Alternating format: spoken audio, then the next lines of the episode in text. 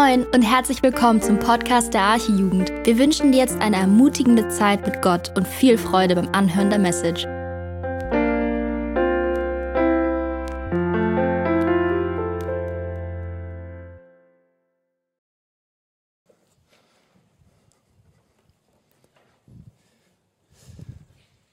Ja, vielen Dank euch als Band und auch äh, Moja für dein Zeugnis. Das ist wirklich schön zu sehen, wie wie Gott wirkt ne? und wie er wirklich lebendig ist und ähm, ja, wie er, wie er wirkt und Leben verändert. Ähm, ja, für das oder durch das, was er getan hat am Kreuz, was wir gerade besungen haben, das ist wirklich ähm, schön, schön zu, zu sehen. Ja, ich freue mich, äh, mal wieder hier zu stehen mit euch ähm, und wir haben heute das Thema Mentoring. Ähm, Jünger machen, wie Jesus es tat, habe ich es mal genannt. Und am Anfang möchte ich einmal beten. Lieber Herr, danke, dass du da bist und danke, dass wir ja einfach ähm, dich haben. Ähm, danke, dass du in unserem Leben bist und ja, danke, dass das alles anders macht. Jesus, ich möchte dich darum bitten, dass du unsere Herzen öffnest, unsere Herzen ja ganz weit machst für dein Wort, Herr, für das, was du uns sagen möchtest heute, Herr. Überführe uns konkret von Dingen, die ja, du willst, ähm, dass sie anders sind in unserem Leben. Darum möchte ich so sehr bitten, dass du das tust. Ähm, ja, wirke du, Herr, gebrauche mich. Ähm, ja, schenk einfach, dass du durch mich sprichst, Herr, dass es einfach nur um dich geht. Ähm, darum bitte ich dich, Jesus. Amen.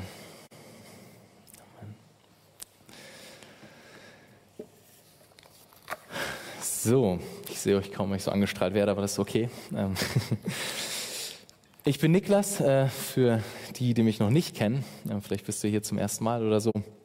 Ähm, bin mittlerweile 30 Jahre alt, studiere Medizin.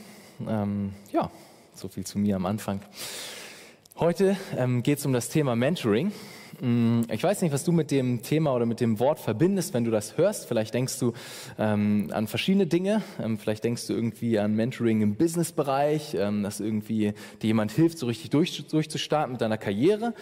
Oder vielleicht denkst du an den Sportbereich, dass ähm, ja, jemand dir hilft, irgendwie besser zu werden im Sport. Oder vielleicht bist du auch in der Schule und denkst irgendwie da an Mentoring, dass jemand dir mit den Hausaufgaben hilft. Ich weiß es nicht. Keine Ahnung. Ich weiß nicht, was du für Gedanken hast, aber all die Dinge, die ich gerade aufgezählt habe, die meine ich nicht, wenn ich heute das Wort Mentoring benutze. Wir müssen uns fragen, was ist Mentoring im Kontext der Gemeinde? Was ist Mentoring im Kontext der Bibel? Und um diese Frage soll es heute gehen. Und damit wir am Anfang irgendwie was haben, wie wir das einordnen können oder wie wir das besser verstehen können, habe ich einfach mal eine Definition mitgebracht. Und die können wir uns mal zusammen anschauen.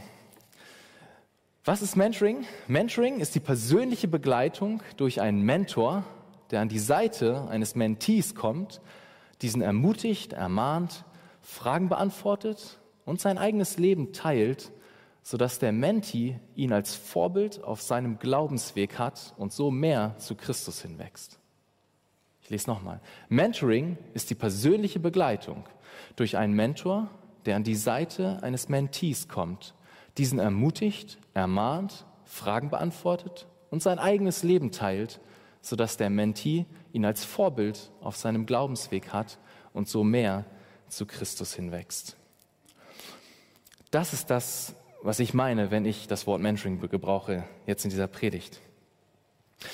Mentoring ist eine persönliche Begleitung. Sie ist persönlich, individuell. Man trifft sich, man telefoniert, man spricht in regelmäßigen Abständen miteinander. Der Mentee bringt dabei seine Bereitschaft mit, sein Leben zu teilen und seine Fragen zu stellen. Der Mentor, der schon geistig reifer ist als der Mentee, oft weil der Mentor schon einen Tick länger mit Jesus unterwegs ist, kommt an die Seite des Mentees, kann ihn ermutigen, ermahnen, trösten und auch seine Fragen beantworten und sein eigenes Leben teilen.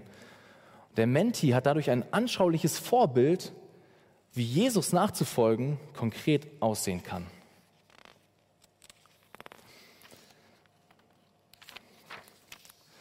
Sowohl Mentor als auch Mentee wachsen dadurch mehr zu Jesus hin und werden herausgefordert, Jesus mehr und mehr nachzufolgen. Das ist Mentoring im Kontext der Gemeinde.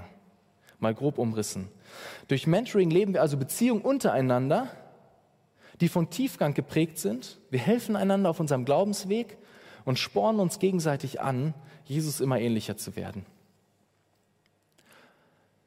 Nachdem wir jetzt einmal grob geklärt haben, was Mentoring oder wie sich Mentoring definieren lässt, wollen wir uns in der restlichen Zeit der Predigt mit, noch mit drei Punkten beschäftigen. Und zwar wollen wir uns mit dem ersten Punkt beschäftigen, Mentoring, aber warum? Die Grundlage von Mentoring. Was ist die Grundlage von Mentoring? Zweiter Punkt, Mentoring, aber wie? Wie, wie, wie sieht das aus? Die Art und Weise, wie Mentoring funktioniert. Und drittens, Mentoring und du. Die Vision für Mentoring in unserer Jugend. Die ersten beiden Punkte sind etwas länger, der, zweite, äh, der dritte dann etwas kürzer. Nur für euch, dass ihr Bescheid wisst. Lasst uns gleich starten mit dem ersten Punkt. Mentoring, aber warum? Die Grundlage von Mentoring. Was ist die biblische, äh, die biblische Grundlage von, vom Thema Mentoring? Warum ist das Thema so unglaublich wichtig? Nun, das Wort Mentoring selbst kommt in der Bibel so nicht vor. Wenn du das eingibst, dann wirst du das nicht finden. Aber das Konzept taucht sehr wohl in der Bibel auf. Und das Thema Mentoring begründet sich letztendlich in dem großen Missionsbefehl von Jesus. Und zwar steht er in Matthäus 28, das sind die Verse 18 bis 20, die können wir mal äh, zusammen aufschlagen, falls du eine Bibel dabei hast, ähm, lest gern mit oder du liest vorne mit, da sind die Verse auch. Matthäus 28, Verse 18 bis 20 ist der große Missionsbefehl von Jesus. Es ist sozusagen sein letzter Wille, als er hier auf dieser Erde war. In Matthäus 28, Verse 18 bis 20 heißt es, und Jesus trat herzu, redete mit ihnen und sprach, mir ist gegeben alle Macht im Himmel und auf Erden. So geht nun hin und macht zu Jüngern alle Völker und tauft sie auf den Namen des Vaters, des Sohnes und des Heiligen Geistes und lehrt sie alles halten, was ich euch befohlen habe. Und siehe, ich bin bei euch alle Tage bis an das Ende der Weltzeit. Amen. Was ist nun also unser großer Auftrag als Christen? Was, was erwartet Jesus von seinen Jüngern? Was erwartet Jesus von dir und mir, wenn wir ihm nachfolgen? Lass uns diese Verse nochmal näher angucken. Was sagt Jesus als erstes hier? Er sagt in Vers 18, mir ist gegeben alle Macht im Himmel und auf Erden. Wow, ist das nicht ein krasser Vers? Jesus ist wirklich allmächtig. Er hat alle Macht. Er kann alles tun. Jesus hat die Macht, alles zu verändern. Und genau das ist am Anfang ganz wichtig zu sehen. Denn Gottes große Macht, Gottes Allmacht ist die Grundlage für all das, was, was Gott durch uns tun kann und will. Es hängt nicht zuerst an dir, sondern Gottes Allmacht bildet die Grundlage für all unser Tun. Doch wie geht's weiter? Was, was sollen wir tun? Was sagt der Vers dann? Nun, es ist ganz spannend. Ähm, Im Griechischen, in der Sprache, ähm, in der das Neue Testament ursprünglich geschrieben wurde, wird hier etwas ausgedrückt, was leider in vielen Übersetzungen verloren geht. Und zwar werden hier im Deutschen ganz viele Befehle genannt. Ne? Es, heißt, okay, so, ab Vers 19, so geht nun hin und macht zu Jüngern alle Völker, tauft sie auf den Namen des Heiligen Geistes und des Sohnes äh, und so weiter äh, und lehrt sie alles halten. Ne? Also es sind vier Befehle, aber im Griechischen gibt es nur einen einzigen Befehl. Alle anderen Formen, alle anderen Verben stehen in einer anderen Form. Ich erspare euch die Details da, aber es ist nur ein einziger Befehl im Griechischen in diesen Versen. Und zwar macht zu Jüngern. Das ist der eine Befehl aus diesen Versen. Warum erzähle ich das? Warum ist das wichtig? Nun, ich glaube, es hilft uns, die Betonung dieser Verse und den Drive der Verse besser zu verstehen. Denn es kann schnell untergehen, wenn wir diese Reihe von Befehlen hören, was, was, was Jesu Fokus ist. Es ist, dass wir Menschen zu Jüngern machen sollen. Dass wir gehen, ist sozusagen die Voraussetzung, dass wir das überhaupt machen können. Und die oder die, die, der Teil, der danach kommt, den könnte man auch übersetzen mit, wir sollen zu Jüngern machen, wie? Indem ihr tauft, indem ihr die Jünger alles lehrt, zu halten, was ich euch befohlen hatte. So könnte man es auch übersetzen. Das ist also die Art und Weise, wie wir zu Jüngern machen. Der zentrale Befehl ist, macht zu Jüngern Menschen aus allen Völkern. Und da ist natürlich gleich die Frage an dich und an mich, wie kommen wir diesem Missionsbefehl nach in unserem Leben? Wie sieht es aus in deinem Leben? Ich meine, stell dir die Frage mal ernsthaft. Was für eine Rolle spielt Mission in deinem Leben und in deinem Herzen? Trägst du deine Arbeitskollegen, deine Kommilitonen, deine Freunde, denen, mit denen du chillst, mit denen du zum Fitness gehst, trägst du die auf dem Herzen?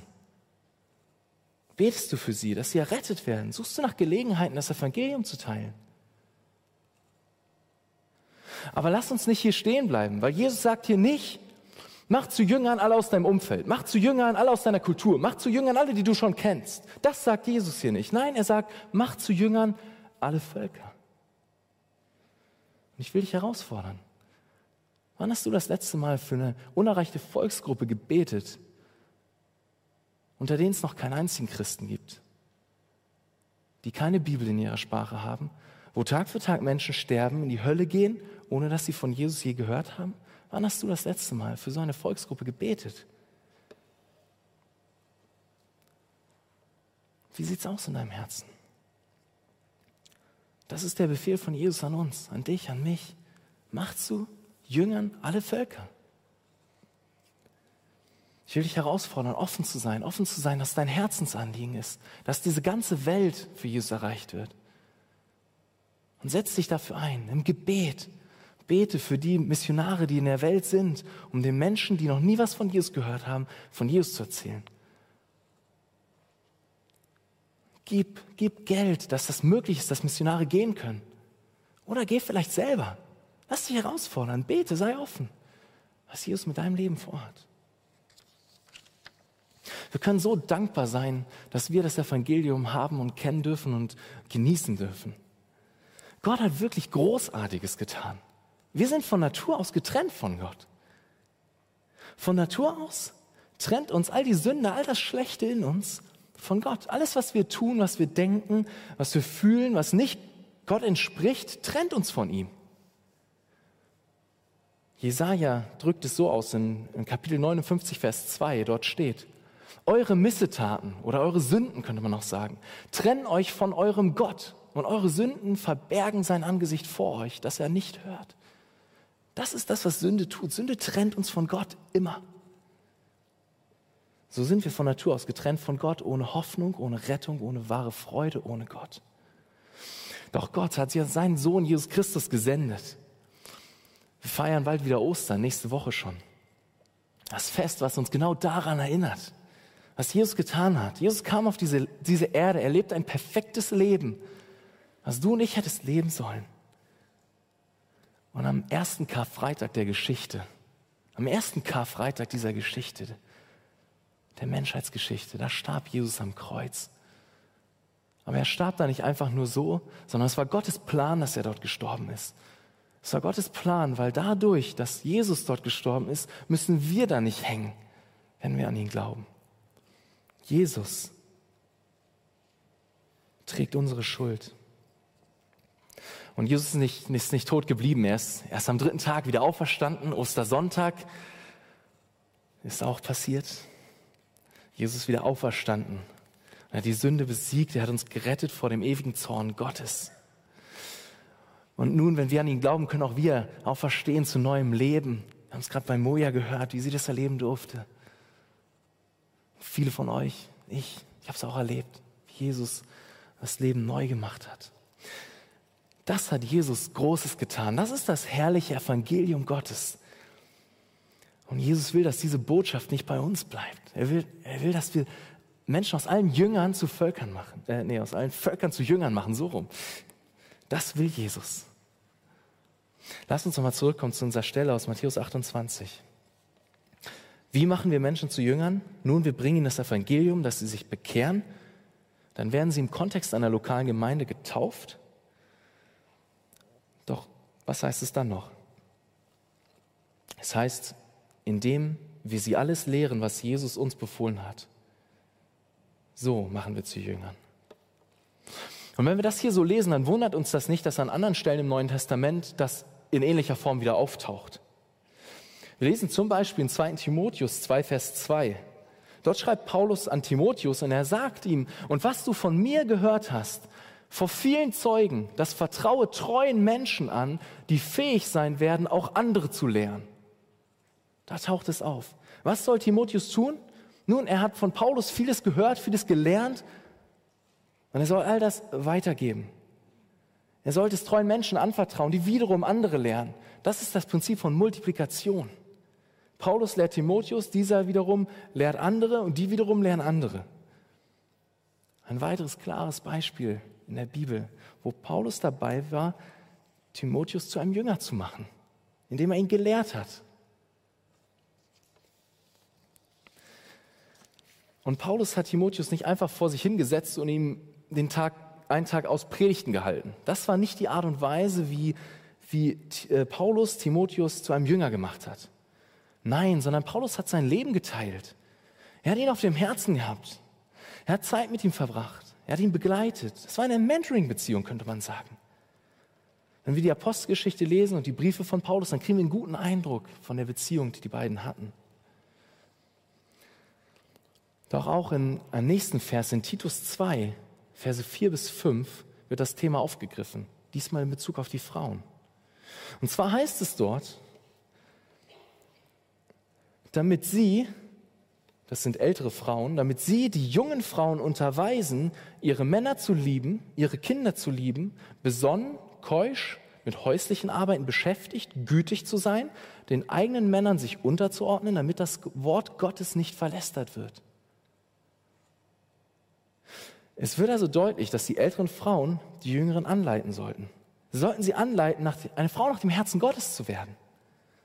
Sie sollten sie lernen, ihre eigenen Familien zu lieben, sich um Haushalt zu kümmern, gütig zu sein, keusch, den eigenen Ehemännern sich unterzuordnen. Das sagt Gott hier in seinem Wort. Das sind nicht meine Worte, das sagt Gott hier.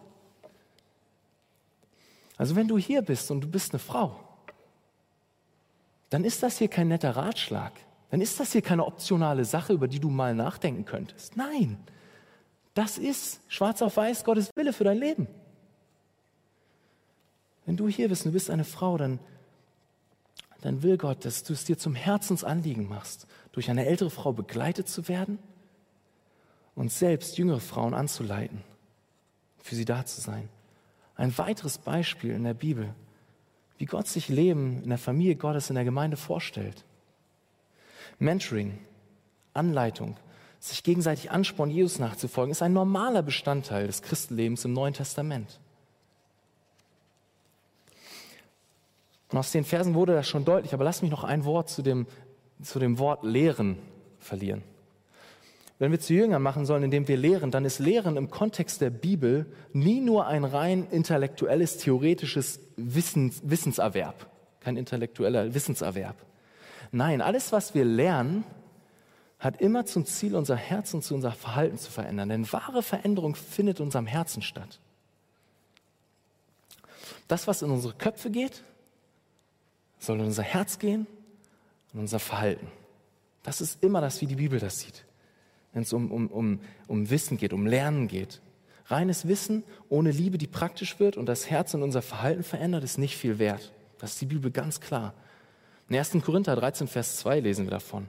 Paulus sagt dort, er spricht, und wenn ich Weissagung hätte und alle Geheimnisse wüsste und alle Erkenntnis, wenn ich alles wüsste auf dieser Welt, sagt er, und wenn ich allen Glauben besäße, sodass ich Berge versetzte, aber keine Liebe hätte, so wäre ich nichts. Das sind krasse Verse. Es geht also beim Lernen, beim Lehren im biblischen Sinn darum, dass das, was in unseren Kopf kommt, auch unser Herz und unsere Hände bewegt. Das, was in unseren Kopf kommt, soll auch unsere Herzen und unsere Hände bewegen. Das ist Lehren und Lernen im biblischen Sinn. Wir sollen also zu Jüngern machen, Menschen aus allen Völkern. Das ist der Auftrag an dich und mich. Und Mentoring ist ein biblisches Konzept, wie wir gerade schon angefangen haben zu sehen, wie wir genau das umsetzen können. Doch wie funktioniert Mentoring und was ist dabei wichtig? Lasst uns zum zweiten Punkt kommen der Predigt. Mentoring. Aber wie? Die Art und Weise, wie Mentoring funktioniert. Nun, wie kann so eine Mentoring-Beziehung ganz praktisch aussehen? Um diese, Bezie äh, um diese, nicht Beziehung, sondern um diese Frage zu beantworten, will ich gerne ein bisschen was teilen aus meinem eigenen Leben. Und anschließend wollen wir uns noch ein paar biblische Prinzipien anschauen. Vielleicht waren einige von euch schon hier. Äh, vor ein paar Wochen habe ich mein Zeugnis geteilt, wie ich selber zum Glauben gekommen bin.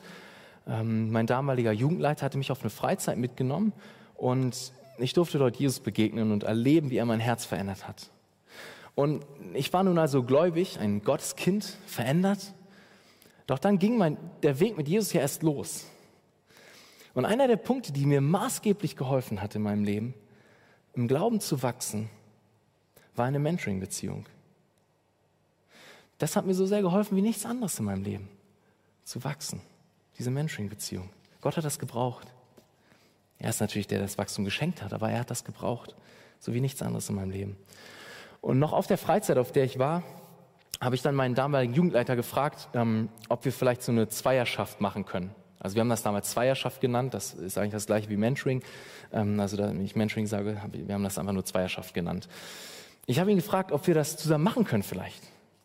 Und ich weiß noch sehr genau, was das für eine große Überwindung für mich war, weil ich mit meinen 15 Jahren war noch in der Schule und dachte so, er mit seinen 10 Jahre älter, 25 Jahren, er ist am Studieren und ja, der hat wahrscheinlich überhaupt keine Zeit, der ist wahrscheinlich so busy mit allen möglichen Sachen. Und ich, das war eine riesen Überwindung zu fragen, aber letztendlich äh, habe ich mich dann doch durchgerungen zu fragen und ähm, nun, heute studiere ich selber und ich weiß, dass diese Gedanken nicht viel mit der Realität zu tun hatten, dass er da so, wer weiß, wie busy war und für nichts Zeit hat in seinem Leben, außer äh, Studium. Ähm, aber ich glaube, es war deswegen so eine Riesenüberwindung für mich, weil es ein geistlicher Kampf war in dem Moment. Weil der Teufel, nachdem ich mich nun bekehrt hatte, ganz bestimmt verhindern wollte, dass ich diese Mentoring-Beziehung starten würde, die dann in den nächsten Jahren so viel Segen in mein Leben bringen sollte. Es war ein geistiger Kampf. Doch wie ging es dann weiter nach der Freizeit? Nun, wir haben uns in regelmäßigen Abständen getroffen. Zuerst einmal in der Woche, an einem festen Tag, so haben wir es abgemacht und später dann ungefähr so einmal alle drei Wochen, einmal im Monat. Das war dann ein bisschen später, ein paar Jahre später. So war es bei mir. Was haben wir gemacht? Nun, ich hatte am Anfang viele Fragen, super viele Fragen. Ich habe irgendwie Dinge in der Bibel gelesen, die habe ich nicht verstanden. Ich habe irgendwie auf einmal mich mir Fragen gestellt, über die habe ich noch nie nachgedacht. Ähm, Mensch, wie kann das sein? Wie kann Gott Leid zulassen? Oder alle möglichen Sachen. Wie sollte ich als Christ so und so damit umgehen oder damit umgehen? Und ich hatte ganz viele Fragen und ich, und ich hatte auf einmal jemanden, der schon weiter war im Glauben, den ich fragen konnte, den ich einfach fragen konnte. Und wir haben ganz viel über Dinge geredet, einfach, die, die mich beschäftigt haben. Und ich konnte auch Dinge teilen, mit denen ich gestruggelt habe geistlich wo ich gemerkt habe, krass, nee, da, da ist noch Sünde in meinem Leben und da bin ich am Kämpfen. Da, da konnte ich das einfach teilen und wir haben füreinander gebetet und ich wurde immer wieder ermutigt, meinen Weg konsequent mit Jesus zu gehen und ihm nachzufolgen. Und wir haben auch zusammen angefangen, Buch zu lesen. Ähm, wir haben das Buch damals gelesen ähm, von Brother Andrew, der hat übrigens Open Doors gegründet, für die, die das nicht wissen, die Organisation, die sich für verfolgte Christen einsetzt. Und er hat ein Buch geschrieben, das heißt Der Auftrag. Und das haben wir zusammen gelesen jede Woche ein Kapitel einfach und, und wir haben dann einfach uns wieder getroffen und einfach darüber geredet, was, was Gott uns, was Gott uns, womit Gott uns angesprochen hat in dem Buch, was wir gelesen hatten und wo wir den Eindruck hatten, wo Gott uns verändern möchte. Wir haben aber nicht nur das gemacht, wir haben auch andere Dinge gemacht. Es gab auch Momente, da haben wir auch Sachen zusammen einfach Zeit verbracht und Dinge unternommen. Wir haben keine Ahnung, einen Film zusammen geschaut, waren mal zusammen klettern, da erinnere ich mich noch dran, oder ähm, haben Fußball zusammen gespielt und so. Konnte ich also nicht nur in den theoretischen Gesprächen, die wir hatten, die natürlich auch um mein Leben gingen, aber ähm, wo wir nur gesprochen haben miteinander, sondern auch in ganz praktischen Dingen konnte ich einfach sehen, was es heißt und wie es aussehen kann, wenn jemand Jesus nachfolgt.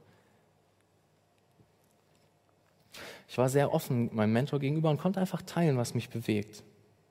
Und gleichzeitig habe ich in ihm ein Vorbild gehabt ich konnte ganz praktisch eben sehen, was es heißt, Jesus nachzufolgen. War mein Mentor perfekt und ohne Sünde? Nein, auf gar keinen Fall. Aber er war eben geistlich schon reifer und so konnte ich Dinge, Fragen stellen und ich konnte vieles von ihm lernen. Und ich konnte auch sehen, und das hat er auch geteilt, ähm, wie er selber mit Struggles umgegangen ist in, sein, äh, ist mit seinem, äh, in seinem Leben.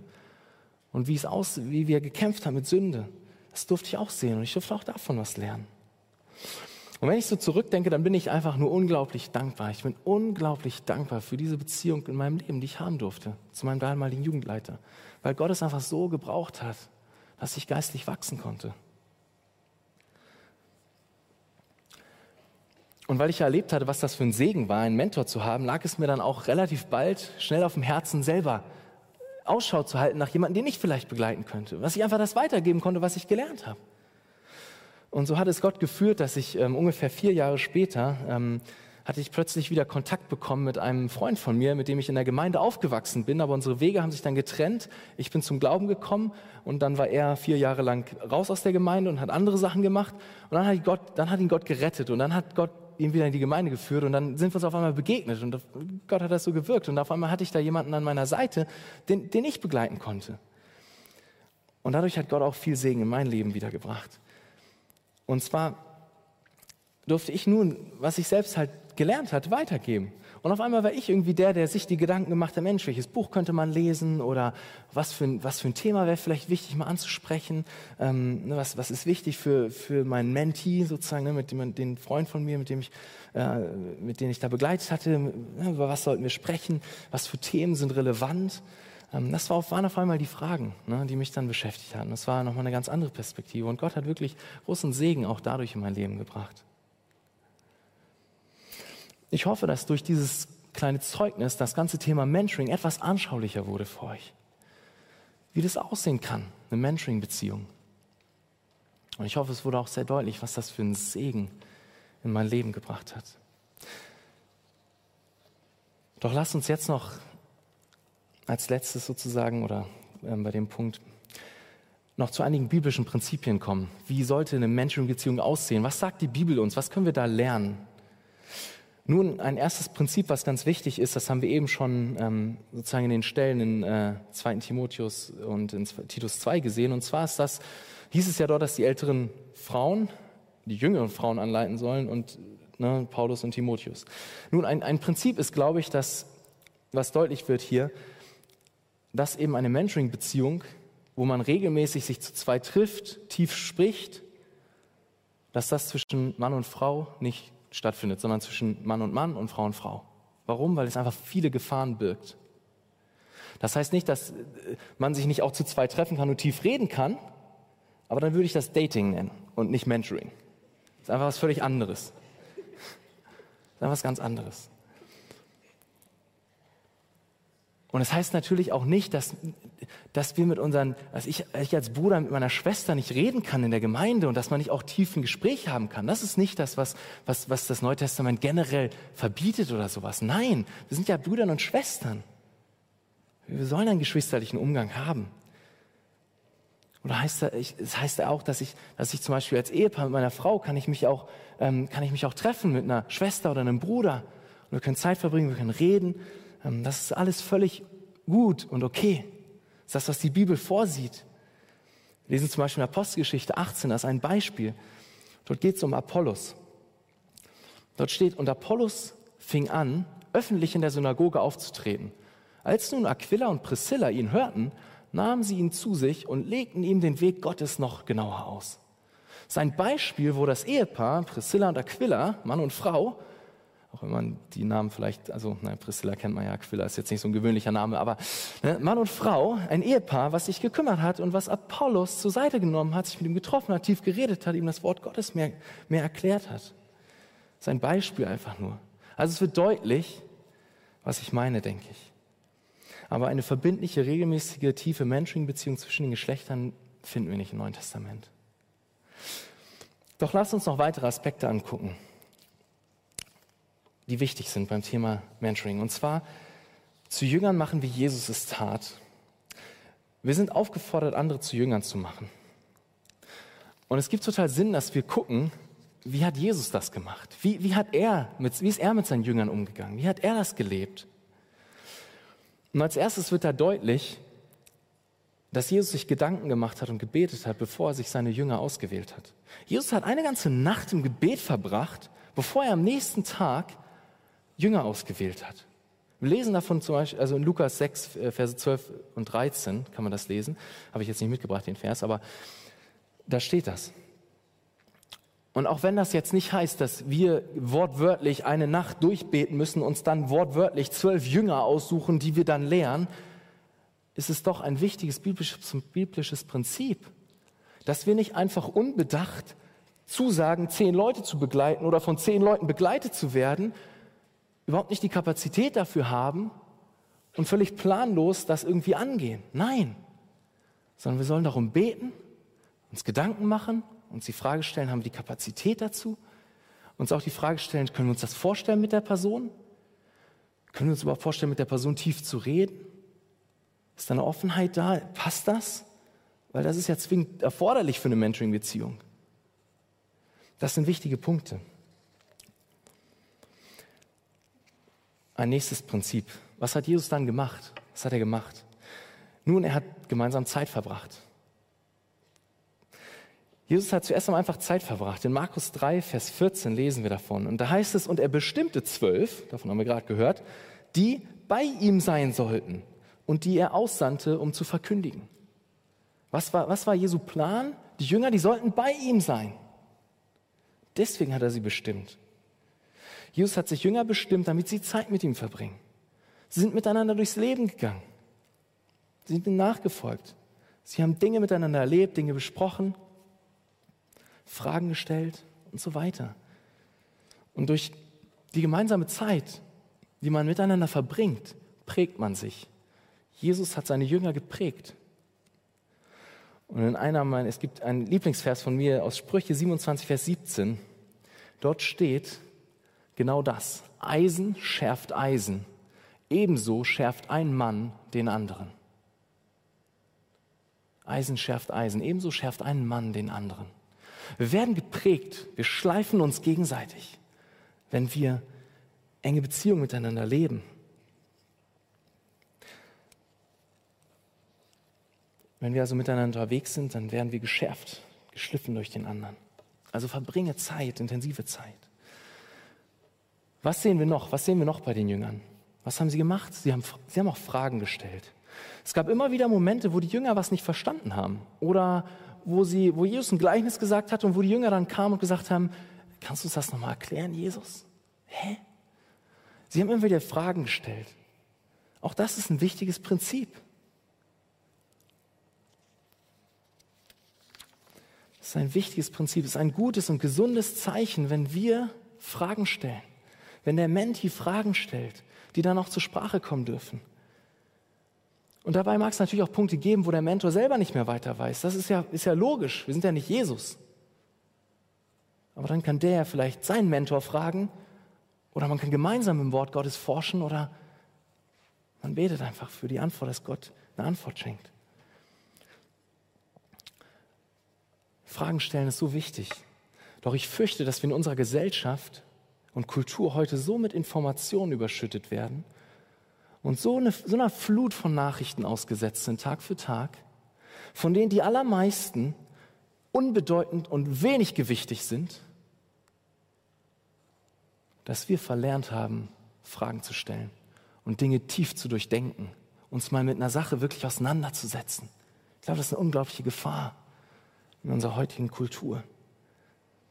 Also lasst uns Nachfolger Jesus sein, die Fragen haben, die Fragen stellen, die Dinge durchdenken, die so ihren Hunger ausdrücken, mehr von Jesus zu verstehen und ihm ähnlicher zu werden.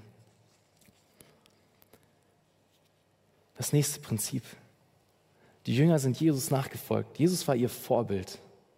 Das ist ein weiteres Prinzip beim Thema Mentoring. Jesus war ihr perfektes Vorbild. Doch Jesus gebraucht, und Jesus ist auch unser perfektes Vorbild, doch Jesus gebraucht auch Menschen in unserem Leben als Vorbilder. Die sind schon weiter in ihrem Glaubensleben und wir dürfen sehen, wie es konkret aussieht, wenn jemand seinen Weg mit Jesus geht. Auch das sehen wir im Neuen Testament an, an vielen, vielen Stellen. Zum Beispiel in 1. Korinther 11, Vers 1. Dort schreibt Paulus, er schreibt, seid meine Nachahmer, gleich wie auch ich Nachahmer des Christus bin. Mach die Dinge genauso, in dem Maße, wie ich sie so mache, wie Christus es macht. Das sagt Paulus an die Korinther. Die Korinther sollten Paulus nachahmen, sich Paulus zum Vorbild nehmen. Doch auch an die Philippa schreibt er etwas Ähnliches. In Kapitel 4, äh, Vers 9, ah, den ersten Teil davon. Dort steht, was ihr auch gelernt und empfangen und gehört und an mir gesehen habt, das tut. Es wird deutlich, die Philippa, die, die, die haben an Paulus gesehen, was sie dann tun sollten. Es war, Paulus war Vorbild. Und auch in der Mentoring-Beziehung zwischen Paulus und Timotheus wird der Punkt deutlich, und zwar in 2. Timotheus 3, Vers 10 schreibt Paulus zu Timotheus und er schreibt, du aber bist mir nachgefolgt, in der Lehre, in der Lebensführung, im Vorsatz, im Glauben, in der Langmut, in der Liebe, im standhaften Ausharren. Paulus war ein Vorbild für Timotheus. Und er ist ihm nachgefolgt in der Lebensführung. Er hat gesehen, wie Paulus gelebt hat mit Jesus. Und er hat es auch so gemacht. Er hat nicht einfach nur theoretischen Input bekommen von ihm. Nein, er war ein Vorbild für Timotheus. Paulus war ein Vorbild für Timotheus. Ein weiteres Prinzip. Doch wir sehen bei Paulus auch das nächste Prinzip, dass er sich persönlich investiert hat. Paulus war wirklich involviert in das Leben des anderen. Er hat geliebt, Zeit verbracht, sich investiert. In 1. Thessalonicher lesen wir davon. 2 Vers 8. Dort, dort schreibt Paulus und schreibt, und wir sehnten uns so sehr nach euch, dass wir willig waren, euch nicht nur das Evangelium Gottes mitzuteilen, sondern auch unser Leben. Warum? Weil ihr uns lieb geworden seid. Was für eine Liebe, was für eine Intensität, wie sich Paulus investiert hat. Er war willig, nicht nur das Evangelium zu bringen, nein, sein eigenes Leben hat er gebracht. Warum? Weil er sie lieb hatte. Er hat sich für sie eingesetzt. Er hat sich persönlich investiert. Und ein anderer Vers, den ich immer wieder sehr krass finde, steht in Galater 4, Vers 19. Dort schreibt Paulus an die Galater und er sagt, meine Kinder, um die ich noch einmal Geburtswehen erleide oder leide, bis Christus in euch Gestalt gewinnt. Das nenne ich mal eine Intensität. Das war Paulus Erfahrung. Es hat sich angefühlt, wie dass er Geburtswehen hat. So sehr hat er die Galater geliebt, dass doch Jesus in ihn Gestalt annimmt. So hat sich Paulus investiert. Er, hat, er beschreibt die Galater als seine Kinder. Er leidet Geburtswehen, bis Christus in die Gestalt gewinnt. Das ist persönliche Investition. Raus aus seiner Komfortzone mit echter Liebe. Das sind Verse, die dich und mich immer wieder herausfordern sollten. Und die es auch bei mir immer wieder tun. Ich frage mich immer wieder die Frage, krass, wie, wie sehr investiere ich mich in Leute? Wie sieht es aus in meinem Leben? So sollten auch unsere Beziehungen untereinander aussehen. Es ist ja nicht so, dass wir sagen könnten, ja, Paulus, der war halt, der war halt Paulus und eigentlich er jetzt, soll er uns auch gar nicht so ein Vorbild sein. Nein. Nein. Paulus ist uns ja ein Vorbild. Warum? Weil Jesus sich so investiert hat in, in uns und in Menschen. Wir sollen so werden, wie Jesus ist. Und nicht denken, ah, das schaffen wir ja eh nicht, deswegen brauche ich irgendwas, muss ich meinen mein Anspruch ein bisschen runterschrauben an irgendwas, was ich erreichen kann menschlich. Nein, das ist nicht richtig. Wir sollen uns Jesus als Anspruch nehmen. Und wir sehen es hier in Paulus. Und wir dürfen darin wachsen. Es ist natürlich auch ein Prozess. Es ist nicht so, dass wir auf einmal irgendwie so eine Liebe im Herzen haben, aber wir sollen dahin wachsen und wir dürfen uns danach ausstrecken. Weil wenn wir uns nicht danach ausstrecken und das uns zum Anspruch nehmen, dann werden wir auch niemals da ankommen. Wie sieht es also aus in deinem Leben, in meinem Leben, in deinem Herzen, in meinem Herzen? Wie kümmerst du dich um deinen Bruder, um deine Schwester? Als Hauskreisleiter, vielleicht bist du hier. Ist das etwas, was, was irgendwie auf, auf deinem Radar ist? Oder ist das völlig eine andere Welt? Ich will dich herausfordern. Ich gebe zu, für mich wirkt das auch wie völlig von einer anderen Welt, aber ich, ich strecke mich danach aus, ich sehe mich danach, so eine Liebe zu haben. Lass uns noch zum letzten Prinzip kommen. Ich habe es genannt Parakaleo. Ich erkläre gleich, was das heißt. Wenn wir als Mentor jemanden begleiten, dann sind wir an die Seite des anderen gerufen. Im Neuen Testament gibt es ein griechisches Wort, das heißt Parakaleo, deswegen habe ich das so genannt. Und es heißt wörtlich, an die Seite des anderen gerufen zu sein. Der Heilige Geist wird auch als Paraklet bezeichnet, als der uns an die Seite, zur Seite gerufene. Und das Spannende ist, im Neuen Testament gibt es immer wieder Stellen, wo steht, dass wir sozusagen an die Seite des anderen gerufen sind. Und wir wir sollen, und manchmal wird das übersetzt, das wird dann immer unterschiedlich übersetzt. Immer das gleiche Wort im Griechischen, aber es wird übersetzt mit, wir sollen einander ermahnen zum Beispiel an einer Stelle, oder an einer Stelle heißt, wir sollen ermutigen, und an einer Stelle heißt, wir sollen trösten. Das griechische Wort ist immer genau das gleiche. Warum erzähle ich das? Was ist wichtig? Ich glaube, es ist wichtig, dass wir diesen Gedanken verstehen. Wir sind wirklich an die Seite des anderen gerufen, um je nach Situation den anderen zu ermahnen, zu ermutigen, zu trösten und das zu leben. So stellt sich Jesus vor, dass wir miteinander umgehen, dass wir miteinander leben. Sie sind an die Seite des anderen gerufen. Und da will ich dich herausfordern. Dich und mich. Wie, wie sieht's aus? Hast du Menschen um dich herum, die an deiner Seite sind, um dich zu ermutigen, um dich zu trösten, aber auch um die Wahrheit Gottes in dein Leben zu sprechen? Oder hältst du die Leute lieber so weit auf Abstand, dass sie vielleicht mal ein ermutigendes Wort für dich haben, aber bloß nicht so viel von deinem Leben sehen, dass sie ja nicht auf die Idee kommen, dich zu ermahnen? Ich will dich herausfordern. Wie sieht's aus? Wie sieht's aus in deinem Herzen? Es geht so schnell, dass wir Leute so distanziert von uns halten, weil wir nicht wollen, dass sie, dass die Wahrheit in unser Leben sprechen. Ich will dich herausfordern. Wie sieht's aus? Bist du offen dafür? Bist du auch offen dafür, das für andere zu sein, dich so in andere zu investieren? Das Neue Testament sagt es immer und immer wieder, dass wir einander ermahnen, ermutigen sollen, trösten sollen, eben an der Seite des anderen, an die Seite des anderen gerufen zu sein. Das ist das griechische Wort. Das waren einige Prinzipien, einige Prinzipien ähm, aus der Bibel, ähm, wie unsere Beziehungen, unsere auch Mentoring-Beziehungen aussehen sollten.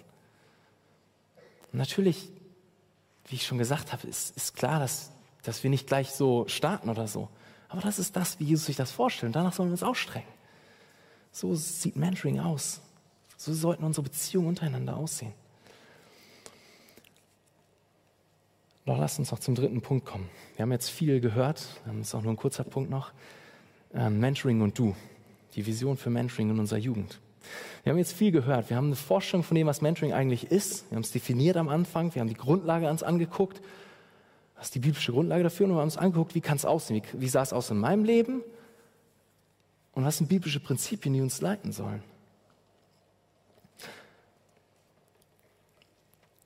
Und so ist auch meine Vision für diese Jugend und unsere Vision auch als Jugendteam für diese Jugend, dass wir wollen, dass diese Mentoring-Beziehungen noch viel präsenter sind und noch viel mehr da sind.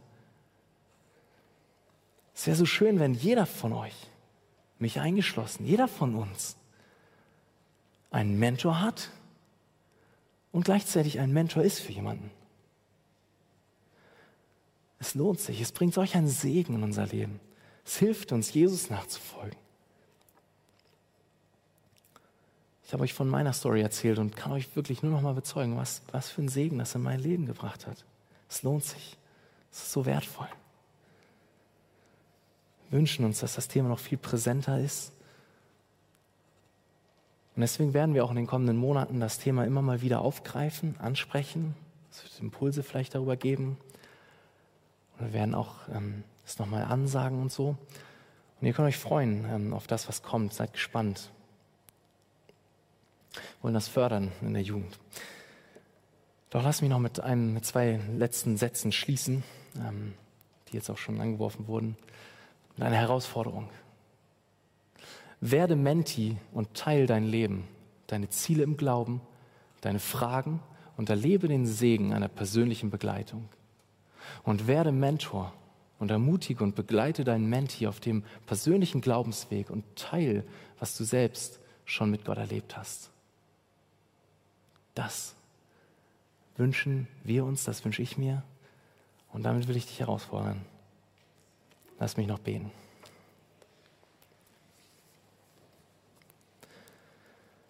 Hey Jesus, danke. Danke für dein Wort. Danke, dass wir in deinem Wort so anschaulich sehen, ähm, wie du liebst, Herr, wie du uns liebst und wie ja, du auch ähm, geschenkt hast, äh, wie Paulus, was er für ein Vorbild war, wie er geliebt hat, wie er sich investiert hat.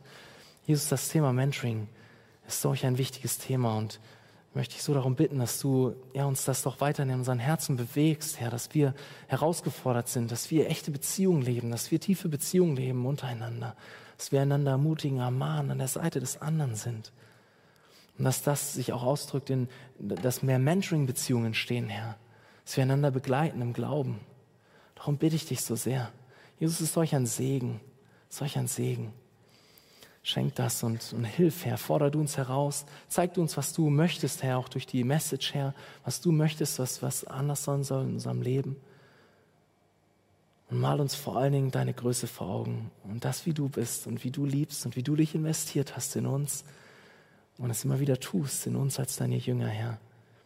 Und lass uns diesen Drive haben, dass wir wirklich zu Jüngern machen, alle Völker. Fordere uns heraus, Jesus. Darum bitte ich dich in Jesu Namen. Amen.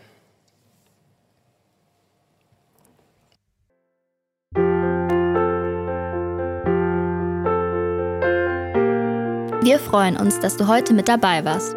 Wir als Archijugend sind fest davon überzeugt, dass Gott auch heute durch sein Wort spricht und hoffen, dass du ihn durch diese Predigt besser kennenlernen konntest. Weitere Beiträge von uns findest du auch auf unseren Social Media Kanälen oder unter archijugend.de.